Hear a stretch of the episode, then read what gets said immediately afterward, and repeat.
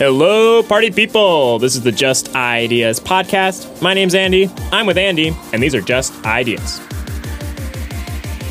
In this episode, we dive into Alice's Adventures in Wonderland. We explore all the symbolism, and we even reveal what the rabbit is on the Just Ideas logo. Hey, this is not young Andy doing the Macklejack story. Andy's going to take the lead in the podcast, so I told him I'd do the Ma- Macklejack story. And of course, as you may have noticed, we didn't rehearse. So here we go. Uh, young Macklejack is uh, just talking to his dad in the living room, and he says, Hey, Dad, in my English class, I have to read Alice in Wonderland. I don't really have to read it, do I? I can just watch the movie. And old Macklejack says, No, you little moron as old people tend to say to young people, that book is actually deep. There's a lot to it. The movie's got nothing to do with it. What do you think, Andy? Let me first start by saying that was incredible, but it's McIntyre. You're never going to learn. I know it's some kind of apple. some kind of apple. Here's the thing is a lot of people ask me what does our logo mean? And now we're in the summer series and we have a brand new logo and we ditched the devil image and we just got the rabbit. And that rabbit is from Alice in Wonderland, as you might have guessed. We at least talked about that before. We didn't rehearse it, but we talked. And so people ask, what do those characters mean? And so I never had a good answer, but I was thinking about it and I thought, surely uh, Andy from a year and a half ago, when he made it, had some kind of idea. And so I went back and researched it.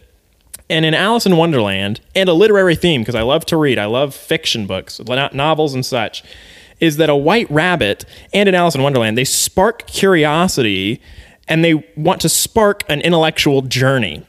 And that's what I think we do in our podcast is hopefully you can follow us down a rabbit hole like Alice in Wonderland did. She followed the rabbit down and went on her spiritual intellectual journey. You see where I went with that? I like it because what I've always thought of um, my my approach to this thing is like I hate to say that you know when you talk about intellectual journey, I, I'm I I feel like I'm a shallow person trying to be deep. Okay. So I try to figure out how to be deep, but I'm not naturally deep, and hopefully that's you know why. If, if you're really really deep, I'm sure there's other podcasts. But if you want to be deep, we are your guys. So I think, I think Alice in Wonderland is great because it's the beginning of being deep, right? Right, right. And so uh, the theme in Alice in Wonderland, if you've ever read it, you're more likely to have watched the Disney movie, is that its life is kind of this trivial puzzle. And I think that that's what we do is we try and unpack this puzzle, realize it's trivial, and still try and put some of it together for people, right?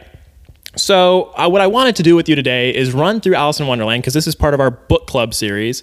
Is I wanted to run through Alice in Wonderland and break down some of these characters with you and what they represent because they're fun, vivid, color characters. And you let me know if they're still um, applicable in today's world because this was written in the 19th century. Do you think we can do it? Let's do it. Okay, great. So we talked about the white rabbit and it sparks curiosity. I think that's us. That's what our logo is. But Alice soon runs into these caucus animals. And Alice is a young girl. She's growing up. That's what Wonderland's about. And these caucus animals are always wanting to do something political. They want to vote on something. They want to have a caucus, but they never seem to get anything done and they bicker. Now, come on. That happens today, doesn't it? It does. It, there's. Uh, do we skip the rabbit? Well, Were we, we done with we, the rabbit? We're done with the rabbit for now. I'm messing everything up, but can we go back to the rabbit? Let's go back to the rabbit. One of the the things I struggle with uh, in my class is the rabbit. You said was about curiosity. Certainly. What do you do with people who aren't curious? They're not rabbits. They're not rabbits. But how do you? So I'm in there trying to teach, and if you're not the slightest bit of curious, I'm not going to teach. Literally, I'm not going to teach you anything. Right. So can you teach people to be curious? That's the that might be the biggest puzzle of them all. That's that, what you try and do. That's I try, but man, it's it's uh, it's difficult. And I think you know maybe I don't know if you brought the rabbit up strategically, and if that's our thing. But if if you're not curious, nothing else matters. Right? No, you don't right. need you don't need to meet any more characters because you're not curious. Nothing's going to mean anything to anybody. Okay, sorry. Now back to the characters you asked me about, which I've already forgotten. Who is it? they're the caucus animals, and they're always bickering about. And this is how Alice sees the adult world is through these animals in Wonderland. And she gets to the caucus animals, and they're like, "Oh, we're not concerned with the small stuff. Let's worry about the big issues." But that's kind of what becomes trivial. So it's kind of this fun irony that they play on. Yeah, and th- this is Elon Musk. okay, right? Elon Musk is all. He's Alice and he's all his head is exploding right? And his head is exploding because the people who have to decide, it, it appears to him he's trying to make the greatest cars ever. And that every government entity, every competitor are these little characters who are making rules and arguing and just preventing him from doing what he wants to do with his cars and with his rocket ships. And I, and I get how frustrating it is. You know, we got this country with 330 million people. How come Elon Musk has to run the car company and the rocket company? Why don't we have anybody else? And the answer is it's all these little piglets or whatever you call them who are arguing with each other. Sure, certainly. And I think it's it's it's such a brilliant book and Alice even says it's curious and curiouser because the way it's written is the idea is curious. And then, second of all, the language in which they use to present the curious idea, that's what makes it curiouser. So I think in that same vein, you know, we maybe have an idea, and then the way we hopefully present it is even more curious. What do you think about that? Well, I think when, when we were talking to Dan and Daniel at the at, at the beginning, the production guys, and we were talking about TV shows. Right. Right. There were before Netflix and and Amazon Prime just about everything on TV was stupid. Mm-hmm. And I think I'd gone 20 years without watching a TV show. Gotcha. Right, that was whenever Frasier ended. right, that's the last network television program that I've ever that I've ever seen. Sure. And and the reason is because if the crowd isn't curious, you can entertain them very easily. But if the crowd is curious, it's harder. And I, you know, and, and the Alice in Wonderland was so great because like a great TV show, if you're a simpleton, you're like, wow, that rabbit's funny. and if you're deep, you're like, man, that rabbit. Right? How so about there's something rabbit? there for every and, and a lot of classics are like that. It's a good story with many, many, many levels. And undoubtedly right. being the shallow guy trying to be deep, you can't understand what you can't understand. But I've developed the ability to sense something's going over my head. Fair enough, fair enough. Which is something to think about because you can't like people can't the, the, the people who aren't curious don't understand they're not curious. Yeah what's that quote where it's like um, a wise man can learn more from a fool than a fool can from the wise man? That's the quote we're putting first and foremost because we tell the students write down we make them go through some ordeal and then we say write down what you learned and one of the most popular answer is i didn't learn nothing. I already knew this stuff. And it's like it's a lifelong quest. There's always more things to learn. You're going to be graded on how much you learn, and you can't complain about me because a wise man can learn more from a fool than a fool can learn from a wise man. So even if I'm a fool, you should have learned something. Fair enough. Okay, so the next character is the Cheshire Cat. And you've seen surely images of this cat, the pink cat with the big grin. Yes. And what this cat represents to Alice, because it pops up and he's relatively friendly to her, is guidance. And she says there's a great quote where um, the cat says you can either go this way or that way. Um, and he explains what's down each path. And he explains that there's mad people, because that's the mad, mad people, um, not in a angry sense, but in a uh, manic sense. Crazy. Um, crazy, thank you. And he says you can go down this path with crazy people or this path with crazy people. And what she says in the book is, I don't want to go among mad people. And the cat cuts her off and says, You can't help with that. We're all mad here. And I think that applies because it's just like everyone's got their own point of view, everyone's got their own thing going on. So it doesn't matter where you go because she's growing up. It doesn't matter where you go as you grow up, you're going to be among mad people. Yeah. And, and because everybody's crazy. Right, right. right. Everybody's crazy. And I had everybody's crazy and this is something probably for a different podcast, but you got to keep the lid on your crazy. but keep that. Somebody write that down because we got we got a Dan, on that. Some, we got you got to keep your lid on your crazy. But yeah, and and you know we could tying it back to some of the things our our um, I like to say is that you know everywhere you go, there you are. I didn't make it up, but I like to say it, right? So it didn't matter which one she went down. Right. She's still Alice. Yeah. Okay, so I think the character you're going to love the most, and it's my favorite character, is the Mad Hatter and his tea party. And at this tea party, because you got to place this book into context, and the reason novels succeed past the decade in which they're written is if they shed light on the decade they're in, but also illuminate bigger points that stand the or uh, yes, they go against the test of time and they still stand, right? A long way of saying that. And so in this time, the Mad Hatter represented challenging the Victorian way of life. Um, but really, it's just a challenge to intelligence, right? To where Alice, she starts to talk to the Mad Hatter and he speaks in riddles, he speaks forward, backwards, and she gets confused and she gets frustrated. But really, what the Mad Hatter is doing is challenging what she thinks she knows. Because she's a kid growing up, she thinks all her conventions are right. And the Mad Hatter comes and he starts messing all that up. And there's this great quote, and this is also the brilliance in the writing and it's better if you write it or you read the writing instead of listen to it over the podcast but it says it's Alice talking first. She goes, I don't think, and they put a little hyphen to show that she's cut off. And the Mad Hatter goes, then you shouldn't talk. And it's such a brilliant quote. I don't think, then you shouldn't talk, you know? And she was trying to start a sentence, but, you know, the punchline there is it didn't matter what she was about to say, she was ready to get corrected. And so it's a frustration that comes out, and he challenges with this mad tea party, and everybody switch. Everybody switches places, and she can't hardly keep up. What do you think about that? Well, I think what your book, you said a lot of things there. Going back to the beginning, podcasts and books. Excuse me.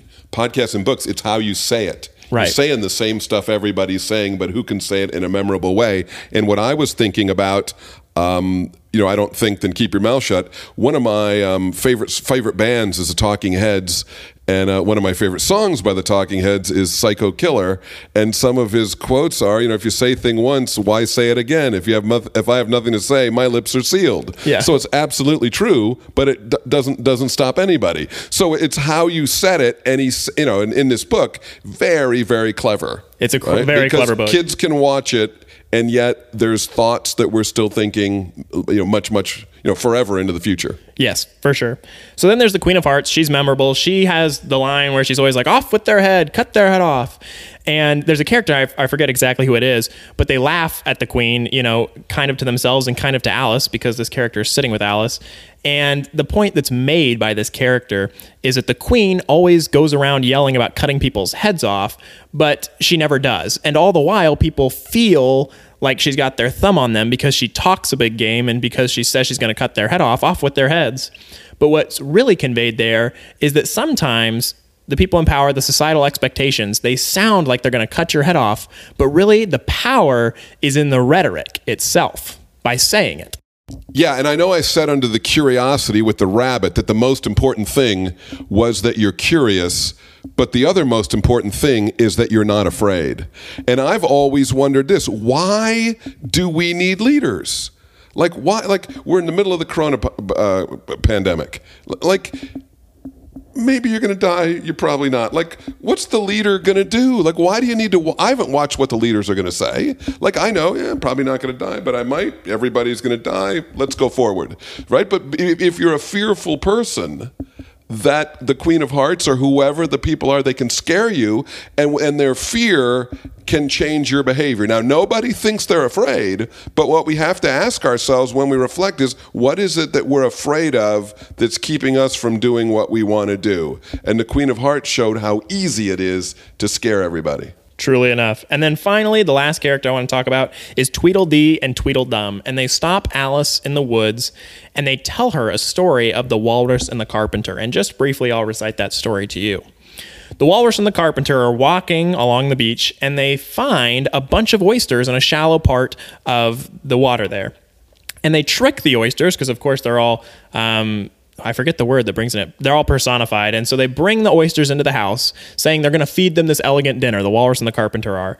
And then little do the oysters know they're what becomes dinner. And the walrus eats so many of them, but all the while he's saying how tragic this is that we tricked these oysters. They are good, but it's really sad. And then Tweedledee and Tweedledum ask Alice, they say, Who do you prefer, the walrus or the carpenter? And she says, I like the walrus because he had a bigger heart.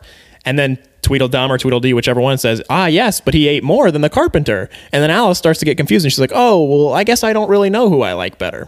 Which I thought was a very interesting story because it's all how you perceive other people. The walrus had some sympathies but ate more oysters, while the carpenter showed no sympathies and ate very few oysters. So it's who do you paint as the good guy and the bad guy?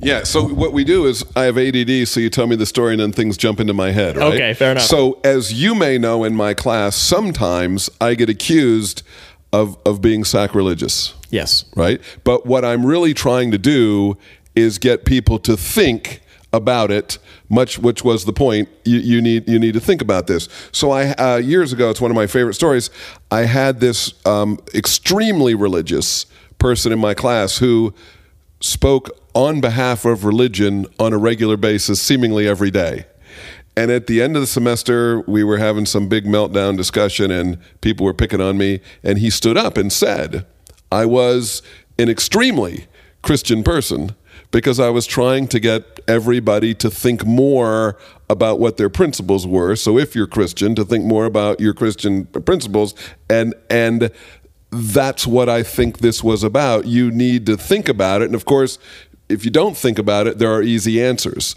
The other thing that it made me think about is these. I was reading, you know, in a magazine today. It really made me sad this morning for breakfast. I was reading about, you know, people working at pork plants hmm. during the coronavirus you know outbreak and they had a, you know a lot of them got sick and it's terrible and, and some of them died and, and and it is terrible and the thing is if you believe and I don't want to start be a big conspiracy theorist here is but if you don't understand how the world really works you end up getting played sure right and thinking and suffering and uh, you know give some more to the people sizzling there um, thinking and suffering actually puts you in a better place than not thinking and being played by the game. Right. So, the same kid who stood up, I know I'm going on and on.